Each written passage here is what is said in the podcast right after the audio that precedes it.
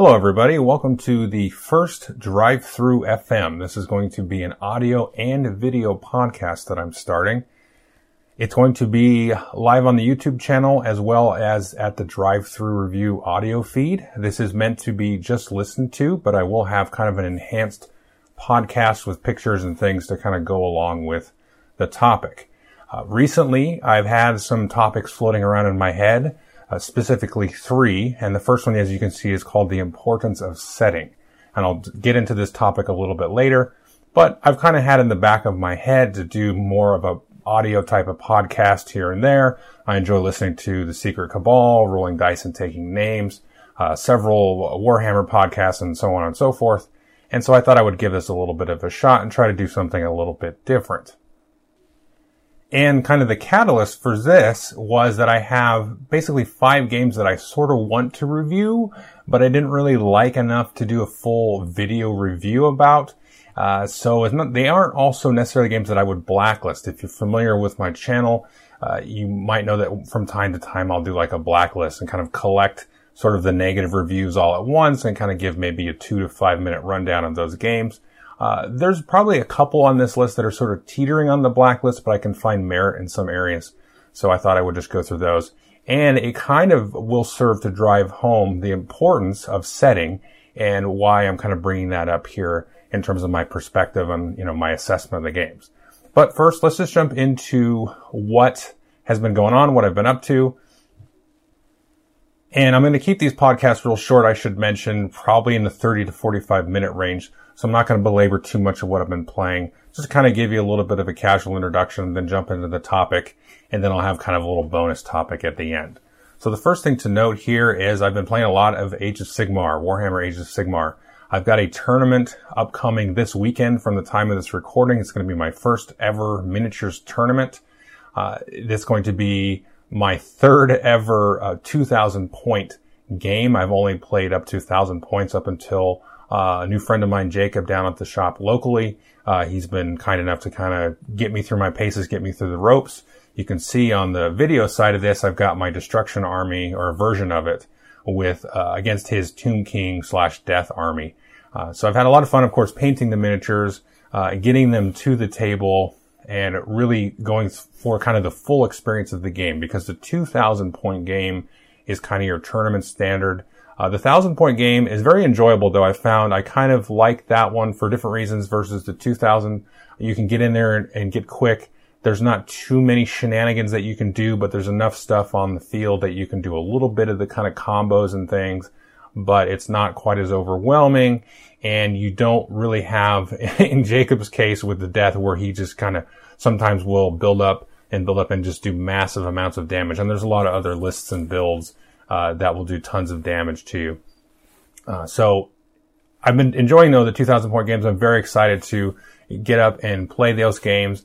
I've even sort of mocked up like a little display board because this is one of the first tournaments locally uh, that is going to kind of do the full gamut, the full run. They're going to score for sportsmanship. They're going to score for paint jobs. They're going to score for presentation, all that kind of stuff. Uh, they've been running a lot of uh, tournaments last several months, and the community here has really uh, start, started to build up. And there's more games that you can kind of play as a pickup.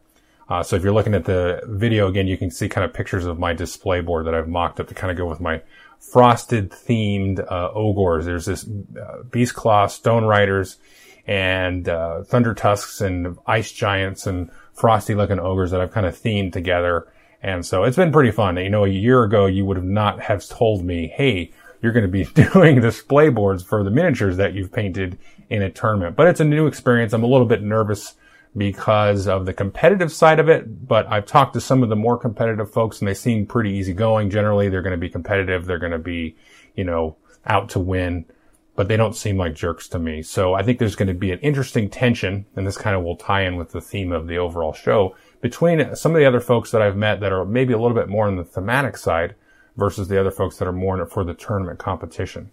And that's an interesting kind of balancing act. I think that the community as a whole uh, has to digest. But I've had a lot of fun, you know, putting together the army, putting together the board, uh, kind of coming up with the theme and all that kind of stuff, as well as trying to sort of at the same time optimize it again with the balance of competitive versus, you know, thematic and so on. And one other quick tidbit, I recently did a review for Walking Dead All Out War, and I stumbled across the Deep Cut Studio has these new sort of play mats that are divided up into six squares. So each of the squares can form sort of the playing area. I'm showing pictures again on the YouTube podcast. I'll put the uh, link to some of this stuff in the show notes as well as in the, uh, in the YouTube description there. Uh, they did a really cool mat and I've had a lot of fun with this game, uh, recently after reviewing it. And so I'm debating picking this up because it's kind of cool because you can kind of just combine uh, the different squares and build, play like a bigger game or a smaller game. And it's really kind of designed to do that.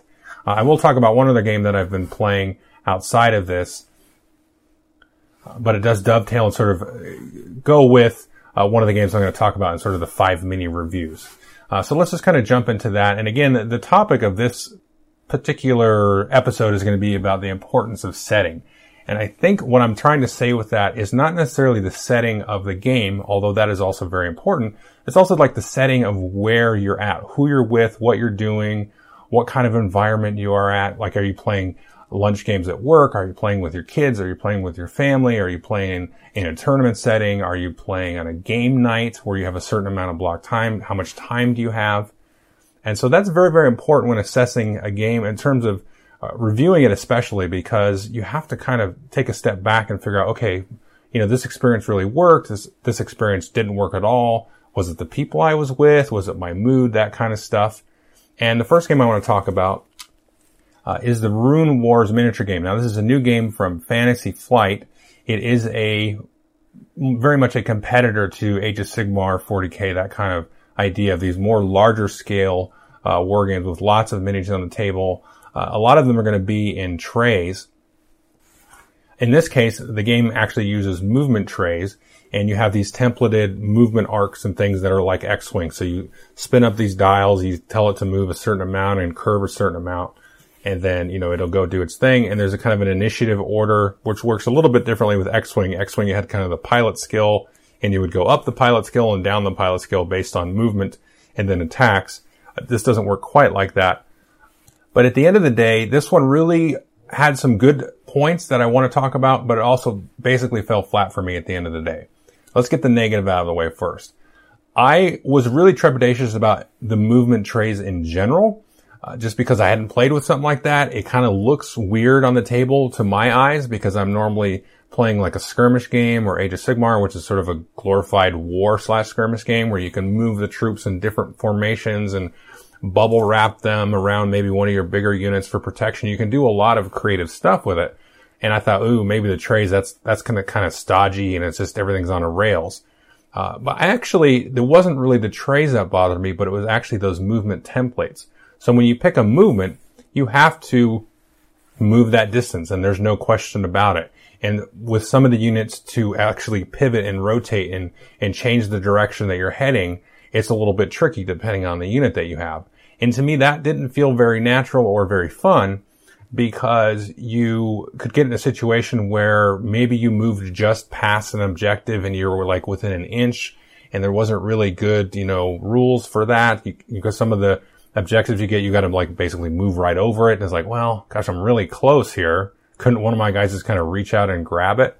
And that really sort of thwarted the theme for me because okay, yeah, you have to plan your movement in such a way, but to get it so minutely close like that, uh, I, I, mean, I know we're talking miniatures and, and, and, you know, when you talk about like Age of Sigmar, when you have to make a charge roll and you just, you lose it by an inch and that's kind of part of the game to me. Uh, this one was a little bit different just because like you could stop your units. You don't have to move the full amount. You know, you could move up three, in other games, you move up three inches and then you're like, yeah, maybe I'll do that. You know, you've got the full range of movement, there's, but there's still some decision making when it actually comes your turn to move. You can sort of, sort of tactically uh, react to certain things. Uh, but the strict movement here is very much tied into the initiative order. Uh, because the turn structure is, is very much like, you know, you activate certain units and certain actions will happen before others. So you may move, then I'll move, and then I'll get to move again and then the next unit you picked, maybe they do an attack or something. So that really kind of works well and is interesting. And I think because that's coupled though to have the movement works, you can't really have one without the other, which is unfortunate. Uh, now they do do some nice things with the combat and getting rid of like the buckets of dice thing. Um, I think that's overblown as a crappy mechanic. I don't think that's such a crappy mechanic, having played enough games of Age of Sigmar now and some other games like that. I think there's some merit there, and that's probably another discussion I can have.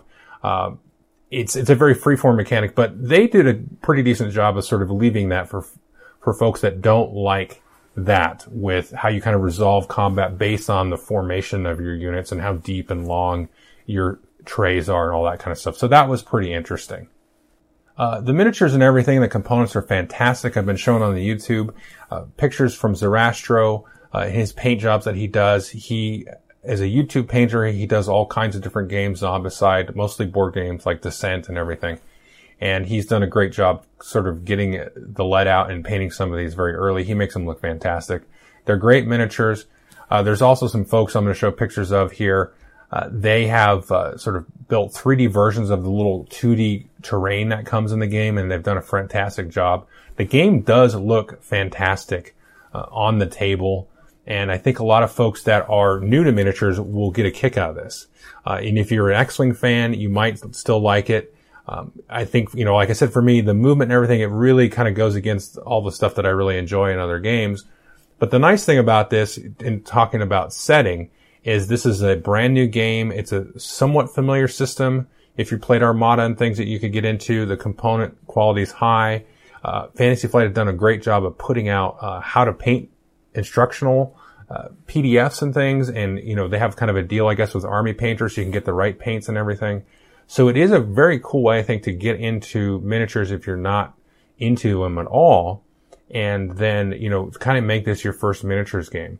You do get enough kind of variability in the box to uh, play around with a few of the different powers, although that would be one of my other knocks on it. I didn't find those powers very interesting, but it's also because the game is brand new. Like a lot of these other miniature games, there's like 15 different factions that you can choose from and a variety of crazy units and powers and things that you can sort of pull from to be very creative when you build your lists and build your armies.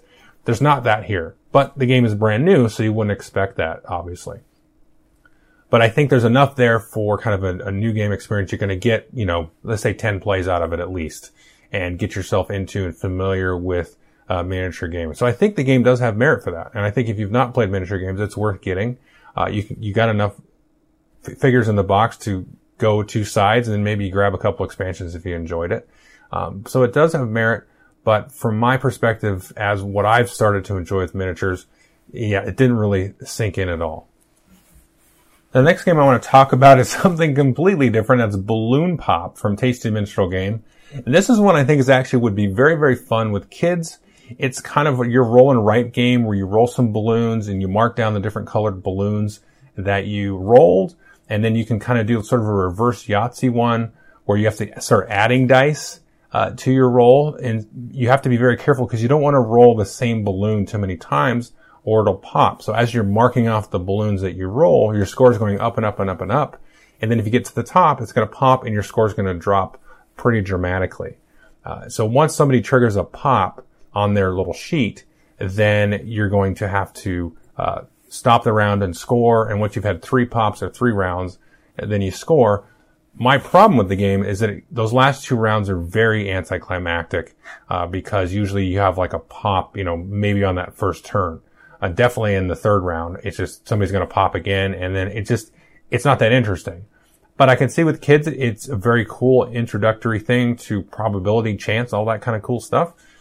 You kind of just saw how the game is going to go, and that's it. And so it's just it's very pure, basic, simple chance and probability discovery, but doesn't really offer a whole lot, you know, beyond that. Now the next game I'm going to talk about is Jiraku, and I want to review this game. It is coming out, I believe, later in the year by Tasty Minstrel Games. Uh, this is a game that is comes from Japan, and it's a very, very interesting trick taker slash area control game. So you play these cards, you put out these cubes, and you control different areas. And it's a traditional trick taking game. You're going to lead with suits, and you have certain cards that will maybe trump other cards from other suits and based on the card that you play, you can push and move and add cubes to different areas of the board. and then the different areas are going to change over the different rounds and what they're going to be worth during scoring. Uh, this may be the best trick taking game I've ever played. Uh, it's a fantastic game. I just wanted to mention this one because I, I really want people to try this and, and take a look at it. You can still find the Japanese copy around now, uh, but I believe they're going to do like a deluxe version of it at some point. Um, but this is one again I want to review, I want to talk about, but I don't have a copy myself. I just had a chance to finally play it in my group. And this is one that's really stuck around. I believe it came out almost two years ago or a year and a half ago. And we've they, I should say, have been having a great time with it. I haven't had a chance to actually get a game of it in, but they, it, it keeps coming out and it had kind of gone away for a little bit because I think they played the heck out of it. And then they brought it and I was like, man, I really need to try that because you guys have raved about it. And I got a chance to try it. And, you know, it was really, really fun and very, very interesting. And I'm one that really likes that trick taking thing because, uh, we can get this easily played at work at a lunch hour and trick taking games are great for that. You can get them played in about 45 minutes or any kind of card game uh, like that. And I, I, think card games, kind of getting back to the theme, are something that, you know, they sort of get overlooked in terms of, hey, you know, is it Blood Rage? Is it Rising Sun? Is it Star Wars Rebellion? You know, it's not that level of a game, but it's not supposed to be that level of a game. But a game like Jiraku, and we've been playing a lot again of uh, the Dwarf King, which is a wacky trick-taking game from Bruno Faidutti. Those are excellent designs, and I believe you know the same amount of play testing and effort and tweaking and feedback and iteration with testing went into all of these kind of very excellent trick-taking card games. And you know lighter games like Splendor is a game I'm sure that went through extensive uh, feedback and play testing. Uh, and so I think these games are just as amazing and mind blowing and epic to me uh, as some of these other larger games. And I feel like sometimes as, as reviewers and, and, probably some other folks can relate to this just as people that play games and don't necessarily review them, that, you know, these other kinds of games get overlooked in favor of that big kind of blockbuster Hollywood style game. Uh, but I think they are on that same playing field. Like you probably wouldn't see Jiraku make a top 100 list or be very high up a top 100 list. It would probably be like in the bottom 50. Uh, you know, and I think that's, I mean, not all of them, but I think that's fine. But I think it's also something worth noting that probably a game like Jiraku is going to be around in 100 or 200 years. I'm serious here. And Star Wars Rebellion maybe wouldn't be. I could be wrong about that because that's a dang good game, and I'm sure Star Wars will be around in 100 years as some kind of you know, strange historical thing. But, you know, games like this, I think we'll actually see possibly some more longevity, uh, far out into the future. You never know. Okay, so now we're coming to the fourth game that I want to talk about, and that's Shadow War Armageddon. And this is one that I think I, will probably eventually review. We've got a big kind of game day for this plan next week. Uh, four of us are going to get together. And I've painted up now three kill teams. Well, it's not fair. I had one already kind of painted up from a previous game, Deathwatch Overkill, but I painted up two new ones and, uh, and just finished those. So I don't have pictures of the new ones, but I'll show pictures on the YouTube of my Gene Stealer cult, uh, from Deathwatch Overkill if you've watched that review. And so four of us are going to get together. We're going to play. One of my buddies got some terrain. I've got some terrain. I've got some other terrain we can add. Uh, this one I'm a little bit scared to review because you can't actually buy the physical box anymore. Uh, they sold out of the box, which had some miniatures in it and some terrain and the rule book and everything. You can go buy the rule book separately. You can buy the terrain separately. You can get any of these different factions separately. Um, so I basically be reviewing the rules, but I've reviewed, you know, miniature games before. But I haven't actually played this yet. I've watched, I think, every single battle report on YouTube about it, and that's like at least a dozen, if not more. A lot of them from miniwargaming.com and also uh, Guerrilla Miniatures, and I think a couple other folks, uh, Gaming with the Cooler, and maybe some others that I just randomly came across. It looks really, really fun. It's basically a re-theme, rehash of Necromunda from earlier last decade and in the late 90s. Uh, very kind of a Dead Zone thing. If you've seen my review of Dead Zone, this is a little bit uh, more, I don't know, old school mechanics, a little bit more Ameritrashy than Dead Zone. Uh, but it looks pretty fun and uh, we're all excited to really give it a try, go into the campaign and the narrative side of it. And, uh, you know, i am going to do some kind of review of it, I'm sure, at some point once we've kind of played through a campaign, but it'll take some time uh, to get into it. You know, it took me a while to get actually to review Dead Zone and Frostgrave and Age of Sigmar. I know that was like, that's, those are ones you kind of have to play like for a little while, like a couple of months, uh, just because you got to make an appointment to play it and get a time set aside and set up the table and all that stuff. So not like a Euro. You can just open the box and then, you know, you're, then you're ready to play after you read the rules. Uh, but this is another thing I'm talking about setting here. And my next topic next week, not next week, in a few weeks, will be uh, dogma in games. Um, but this is something that I've had to overcome here. Uh, because I, you know, played some Ameritrash games when I was younger, Hero Quest, Dragonlance, that kind of stuff. And then I kind of got into Euros when they started to become more popular in the early 2000s in that time frame. And then didn't really look at miniature games because of the barrier to assemble and paint and all that. Um, and then also just kind of the general, I don't know, I would say somewhat false, but I've also seen some truth to this, just kind of the toxicity of, of the community in a way. And I think that's mes- basically maybe one game in one community that there is some toxicity there. Uh, but I don't certainly think it's the majority of people that I've come across. But, uh, so I've had to kind of get over myself in a lot of ways with a lot of these things uh, and just playing certain types of games. You know, I mean, even going back and playing like some some Euros, I have to kind of get over myself based on you know my preconception of how certain players are going to be, how they're going to react. They're not going to be very fun.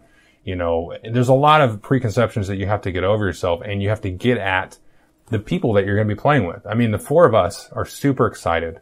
It's myself and two guys that used to play 40k. And these are all guys that are kind of in my normal Thursday night group. They used to play 40k had a, actually a terrible experience playing it. I mean, they had a lot of fun, but they also had a terrible experience playing at shops with people that were jerks. And, uh, and then another friend of mine who's kind of dabbled and he plays all kinds of different games. He's played in the Blood Bowl League for years.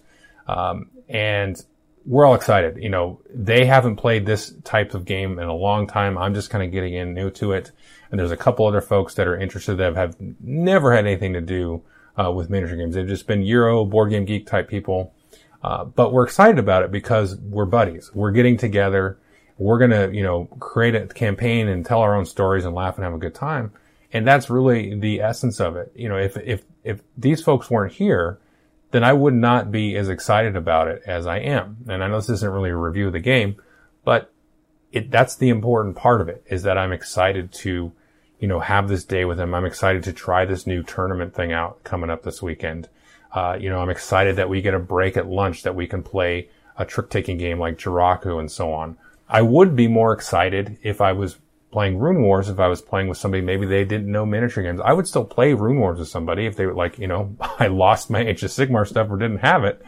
I would say, okay, well, let's play Rune Wars. And, you know, we can, you can kind of get into and get the feel of how a miniature game works and so on. And even with, uh, Balloon Pop, you know, if I had some younger kids around, I would certainly play that. We got, we played the heck out of, uh, Martian Dice, uh, which is, which I like better than Balloon Pop, but, you know, that's not that great of a game either, but it kind of fits in that same sort of, uh, genre and everything. Now, the last kind of review here, and this dovetails into a game that I am going to review. Actually, the review should be coming out the same week as this. Uh, this one is Sherlock Holmes Consulting Detective. And I'm going to be reviewing kind of its sister or cousin game, uh, Watson and Holmes. Now, I've tried to play Sherlock Holmes Consulting Detective twice now, and I cannot get into it. And I feel like a bad person because I can't get into it. Uh, we, we tried it twice, and it's just, there's like too much reading, basically and I don't want to say that because I don't mind like reading and, you know, doing all that kind of stuff. Like I love to read. I'm, I love reading books. I'm always got books or comic books that I'm reading. I love reading rules, but there's something about this situation or this setting that I just can't get myself into. I feel like I don't want to play this with other people. I want to play it solo and I've sat down to try to play it solo, but it's just, it, I don't know. I just, when I'm doing it, I'm like, I want to be playing a game with people now. I don't want to be doing this by myself. I'd rather be reading a RPG book or something. I feel like, you know, I'd rather be reading some other kind of story. It's very, very strange because I feel like this is a game I should like, but it feels like homework. Like I'm just trying to, you know, draw these different clues together. And I think maybe, you know, I'm one of a few people that d- just doesn't enjoy this game and I can't figure out why. I feel like a bad person. like I said, I'm like, I feel like this should be a great experience to get together. Now I do like, like some of the escape room games. Had a fantastic time playing a couple of those with my family. And I like doing escape rooms in general. And maybe because there's a little bit more sort of tactic, tactile, uh, visual type of things. There's different kinds of puzzles and clues that you can put together. And this isn't so much like just fishing out red herrings. Now, one thing I hate about escape rooms is if there's too many red herrings. You're like, okay, this must be a clue to go down this path, da da da da da, and it turns into be just a complete waste of time and a dead end. And it's like, yeah, that's kind of realistic, but it's also kind of annoying to me. I don't know. I have a special penchant for annoyance when it comes to that. Uh, now, the sister game, uh, Watson and Holmes, is basically the same game as this. Now, you don't have newspapers and and uh, the book where you you know you look up the addresses of the people and the little you know storybook entry kind of thing. It doesn't have that. It has just a bunch of cards and you do worker placement, but you're playing it competitively. So in a sense, there's more of a built-in player-to-player timer of who can figure this out first. And that really has added a lot of enjoyment to it. And there's also a little bit of bluffing because after you've gone and investigated a location and there's some cards there and you're like, okay, yeah, that, oh, there was nothing on that card that was worthless. And then people are like, yeah, you're full of it. And they go to check out the card.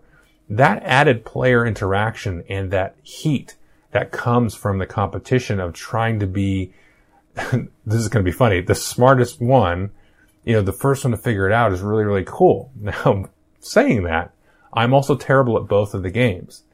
so maybe that's part of why I don't really like the Sherlock Holmes consulting detective. But even I played just the two cases in the other one. Uh, that one, even though like the first case, I, I looked at every single, every single card and I still couldn't figure out what the, well, I got, let's see, one, I got like one and a half of the questions right. Cause in the, in Watson and Holmes, you have three questions and you have to say, you know, who did this? How did they do this thing? And X, Y, Z. And answered like one and a half questions, but not completely. And the third one I was just like completely way off on. And I'm like, man, I read every single card and I still didn't get that. Um, so I'm not very good at these games. So they take that, this kind of with a grain of salt. But there's something for me about the change in setting between Sherlock Holmes consulting detective and Watson and Holmes, where you have that player interaction, the player competition, the deduction, the bluffing of not just the clues, but of each other and how everybody's reacting that just elevates the game for me uh, in in that way. And I think I just want to kind of close out the topic with that idea of setting is is that the other players are so so so important, and it really kind of to me transcends uh, the review of the game. I mean, unlike any kind of other art form or media, you've got movies, music, television, you know, whatever, comic books, you know, paintings. None of the other people that you may be viewing or listening to that with matter as much as if when you're playing a game because you really need everybody again to have a good attitude. They got to be into it. You know, all that kind of stuff has to kick in and click in. And that's so, so important. So it's hard to actually review these things in isolation as you might. Now, nothing you review in isolation because if you listen to an album and you were to review that album compared to other albums, I mean, you, you, nothing is in a vacuum. Now, just kind of a insight into me is, I mean, I literally never read album reviews or music reviews ever.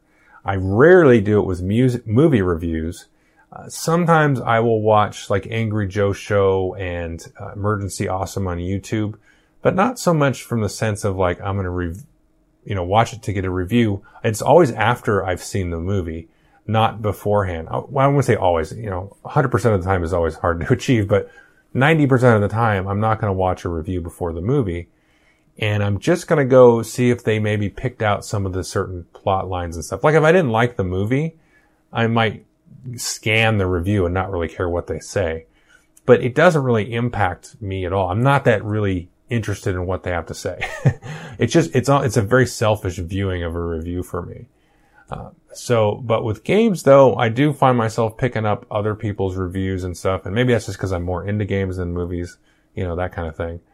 But there's just a lot of sort of wheat that you have to sort of chafe away to really get at what makes the game good and what, what, what gives it merit and everything. And I think obviously the designers, they go into that knowing what kind of setting these games are going to uh, be best in and how they're going to work best.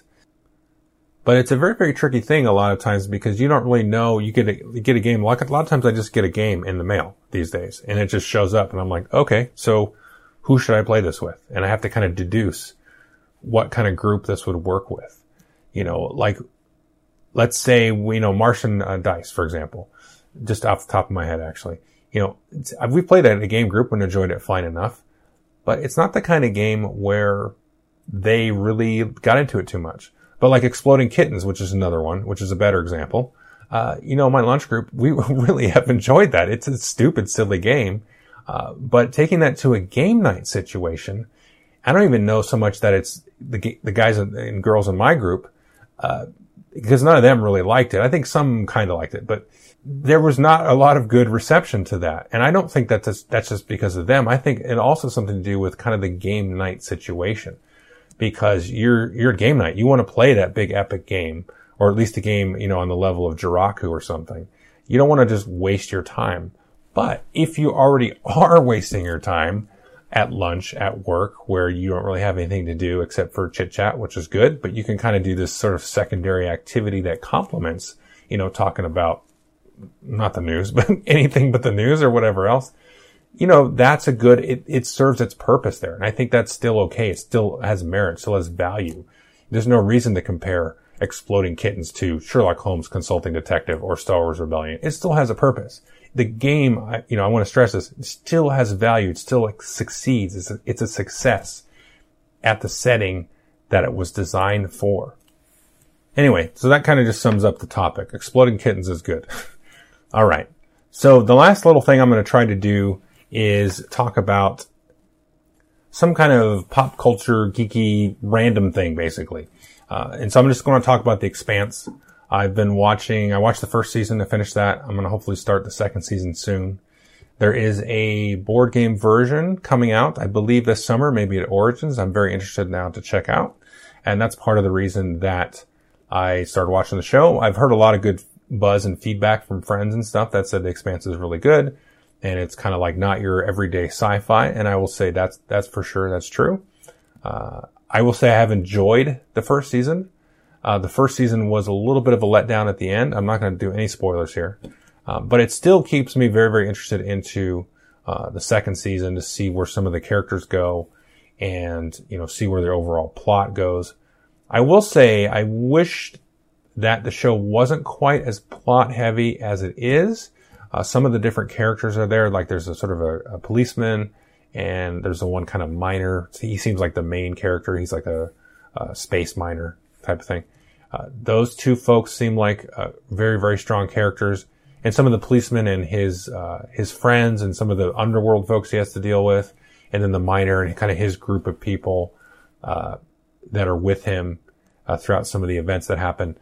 Those are really, those are, you know, there's some interesting characters there. But some of the political figures and some of the, uh, counter political figures, I'll, I'll just mention it that way, uh, are not interesting to me. Those parts of the story that are just kind of serve to move the plot and the political machinations and stuff. Eh, I mean, they're kind of trite. I gotta say, and some of the dialogue's very like, oh, I knew they were gonna say that about a second before they said it. But the special effects are pretty good for TV. The special effects in what they choose to, uh, show, I think, is cool. Like, because they show how gravity works and space travel and they kind of get in sort of the gritty realism of all that. And that's really neat. I definitely recommend the show. Give give the first season a watch. It's a little bit dark. Um, it's a little bit gruesome, so you know just know that going in. But I'm definitely now interested in uh, playing the game, and I'm, I think the game is going to sort of cover season one and season two, because at the end of season one, you kind of don't know who's doing what exactly in terms of the main plot. So I feel like that maybe this this must cover season two uh, based on the mechanics and stuff that I've read. It's sort of like a multiplayer Twilight Struggle kind of thing with card play and area control. So I think you you need more of a defined uh, antagonist in some ways uh, to actually play the game. Maybe not though. So I'll be curious what how far along uh, the expanse actually covers when the, when the game comes along. So anyway, that was the first of hopefully uh, many kind of podcasts, and I hope folks enjoy it on YouTube and they enjoy listening to it, you know, on the audio feed. Uh, definitely leave any feedback that you've got.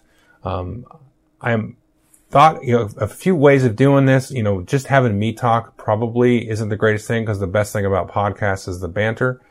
But that's obviously difficult for me. And I do do the live hangouts with folks from time to time and I'll kind of just leave that over there. This gives me another way to kind of express some of the stuff that I've sort of done video blogs about before, I think in a little bit easier way. I can kind of edit it and stuff, which you won't even notice that I've been doing. Uh, it's just a little bit easier to edit with just the audio.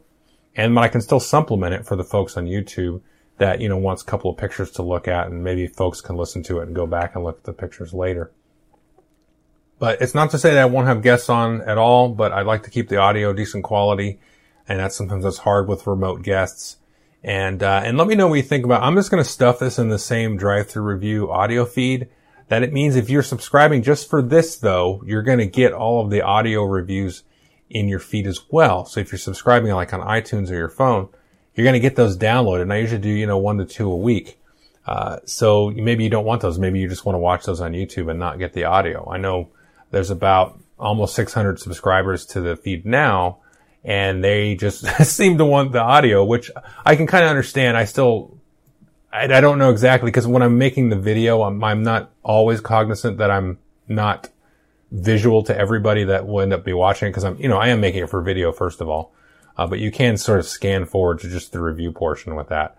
Uh, but I, I don't also don't want to like have stuff everywhere. We're like, where, you know, we go to subscribe to this audio feed to get this and this audio feed to get that. And I don't know. So I just, I'm just going to put it all in the same feed. And uh, if there's a good argument not to do that, then I may move it. Uh, but anyway, thanks for listening. And uh, hopefully, uh, you know, I'll do another one of these in a couple of weeks. I'll try to do them like once a month, I think. And, uh, you know, I, this gives me time to make a little bit of notes, add some games and some examples and stuff and sort of just slowly build the topic up. And just gives me kind of another outlet to sort of vent or rant or just, you know, yip, yip yap about, uh, certain topics that I think are, probably more easily just done over audio and not necessarily like built into a top 10 list or, you know, some other kind of video blog kind of thing where I'm just trying to add visual video stuff that doesn't really have a place. This is just stuff to listen to in your car while you're sitting up to at work and just, you know, chill and think about. And if you got feedback on what I said, absolutely. And, you know, otherwise just take it, internalize it and, uh, go about your, the rest of your day. okay. Thanks for listening.